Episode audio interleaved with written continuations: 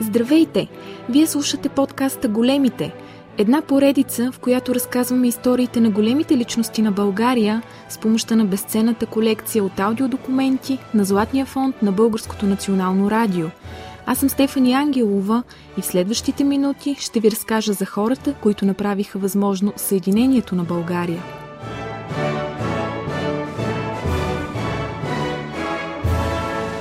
Според Сан Стефанския договор, границите на новата българска държава обхващат всички земи, населени с българи, с обща площ от близо 180 000 квадратни километра.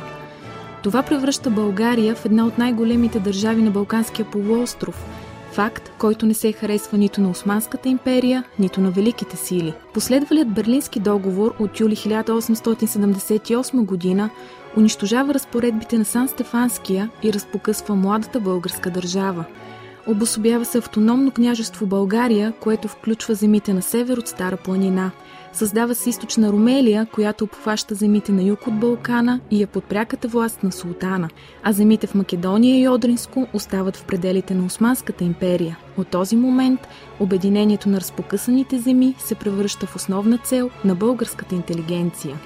Още на 5 октомври 1878 година македонските българи възстават срещу решенията на Берлинския конгрес, а бунтът им е известен като Кресненско-разложкото възстание. Липсата на единна програма и солидна военна подготовка обаче водят до неуспех на възстанието и става ясно, че пътят към съединението минава през дипломацията. Големите български градове, като Търново и Трявна, се създават комитетите единство, които започват да работят в името на националното обединение. От друга страна, в този период министър-председател на Великобритания става Уилям Гладстон, който е известен с подкрепата си за българите още по време на априлското възстание. Тогава той изказва възмущението си от зверствата на Османската империя.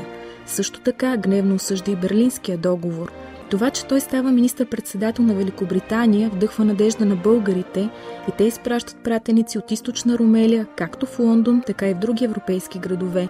Кабинетът на Гладстон обаче се изказва отрицателно, в Париж и Виена ги отпращат любезно.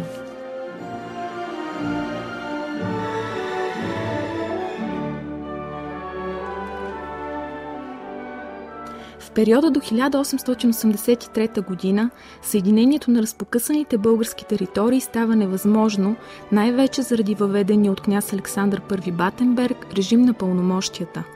Князът фокусира властта в свои ръце, Търновската конституция отменена, действат военновременни закони, а великите сили виждат възможност да засилят влиянието си в България – Режимът се прекратява в края на 1883 година, с което се появяват нови възможности да се възроди дейността за национално обединение. В продължение на две години в различни части на източна Румелия се осъществяват демонстрации в подкрепа на Съединението. Една от най-мащабните протестни акции се провежда през пролетта на 1884 година пред Руското консулство в Пловдив.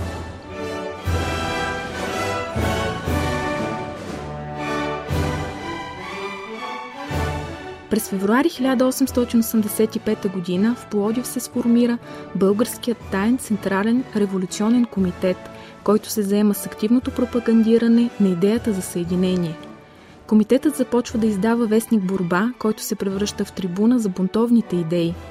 Голяма част от дейността на комитета се развива в село Дърмендере, днес Първенец – Селото е подходящо място за събиранията на бунтовниците, защото е близо до Пловдив, столицата на източна Румелия, но от друга страна е достатъчно отдалечено от правителствените погледи в София.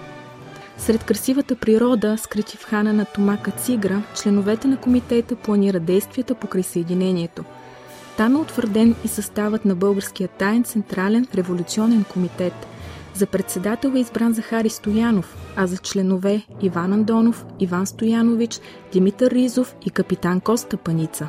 Целта на комитета е била да обедини в едно цяло развълнуваните духове и да предотврати преждевременни еднолични акции. Също така да състави план как да се плени областния управител на Пловдив. Една от най-мащабните акции на комитета се провежда през юли 1885 година на връх Бузлуджа, когато там се чества годишнина от смъртта на Хаджи Димитър.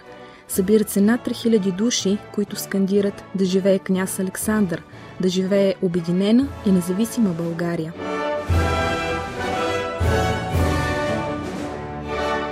Златният фонд на Българското национално радио пази ценен запис, в който историкът и дипломат Петър Куцаров разказва за малко известна мисия на Захари Стоянов по това време при Ахмет Тамършлията, неформален лидер на 21 родопски села, населени с мисюлмани. В Пловдивско съществуват 21 села, тъй наречени, те са към източна Румелия, но не са присъединени, тъй като там живее мусулманско население. Това са тъй наречените не са присъединени родопски села. Цар на тези села, султан се е наричал и Ахмед Тамрашлията.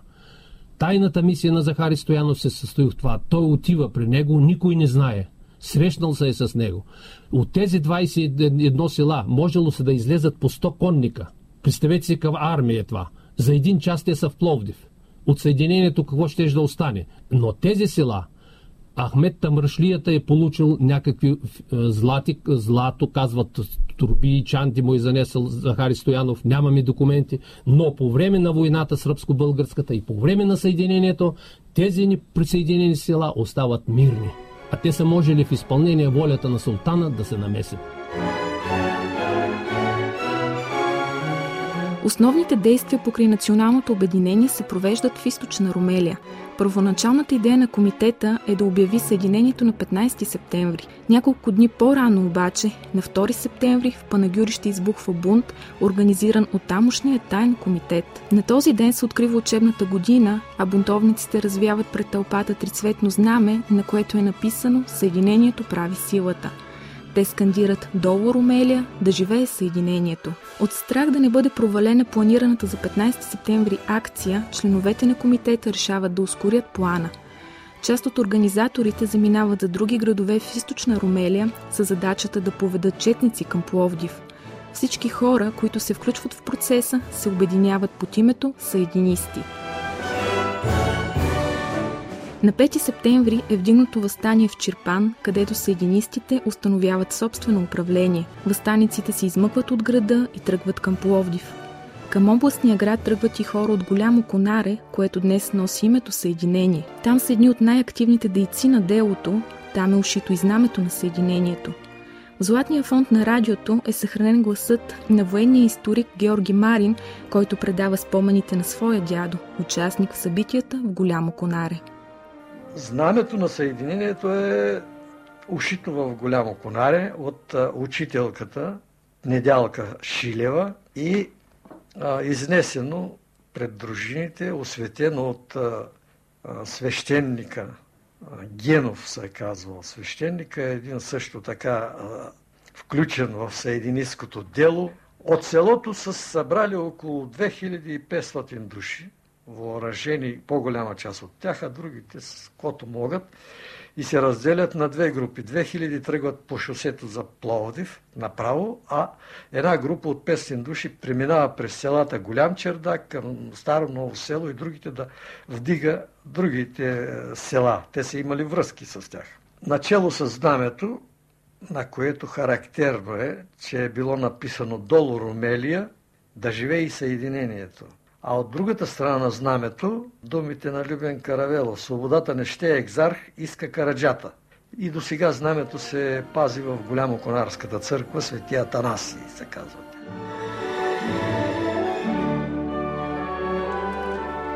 Недялка шие знамето в дома на братовчеци Петър Шилев, а отвън пази жена му Велика, която дава знак, когато неприятели доближат къщата – на 5 септември знамето е осветено и всички са заклятници тръгват към Пловдив. Съратник на Недялка е Продан Тишков, по-известен като Чардафон. Любопитен момент от неговата биография е, че той участва в руско-турската война и със същия плам се включва и в дейностите покрай Съединението. Те с Недялка Шилева са годеници и след провъзгласяването на Съединението се венчават. Заради дейността си около Съединистката акция, Недялка Шилева е наречена българската Жана Дарк. Нощта срещу 6 септември под ръководството на Чардафон Велики е арестуван Плодивския префект, а под ръководството на генерал Даниил Николаев са завзети Конака, пощата и резиденцията на главния управител Гаврил Кръстевич. Самият той е свален от власт, качен на файтон и конвоиран лично от Недялка Шилева и Чардафон – Съпротива почти няма. Военните отказват да арестуват съединистите, а Гаврил Кръстевич в крайна сметка заявява, че е българин и също стои зад съединението.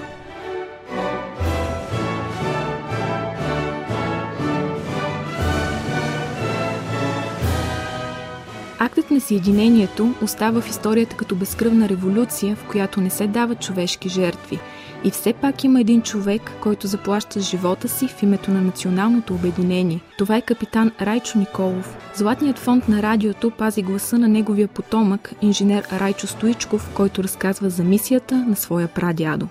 Той отива да заземе почтата и при отварянето на вратата началника на почтата от упор го застрелва.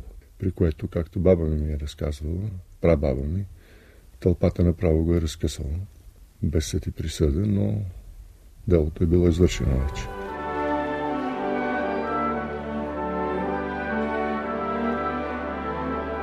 Съединението става факт на 6 септември 1885 година. След успешната акция Захари Стоянов пише телеграма до княз Александър I Батенберг, която гласи Превратът на 6 септември е минал по начин най-благороден. На 8 септември Александър I Батенберг издава прокламация, с която се обявява за княз на Северна и Южна България. На митинг в Търново министър-председателят Петко Каравелов казва Днес в Пловдив, а до година в Македония. Международната общност реагира различно на съединението. Османската империя заплашва България с война. Русия също остро се противопоставя на извършеното дело, а Англия от активен противник се превръща в защитник.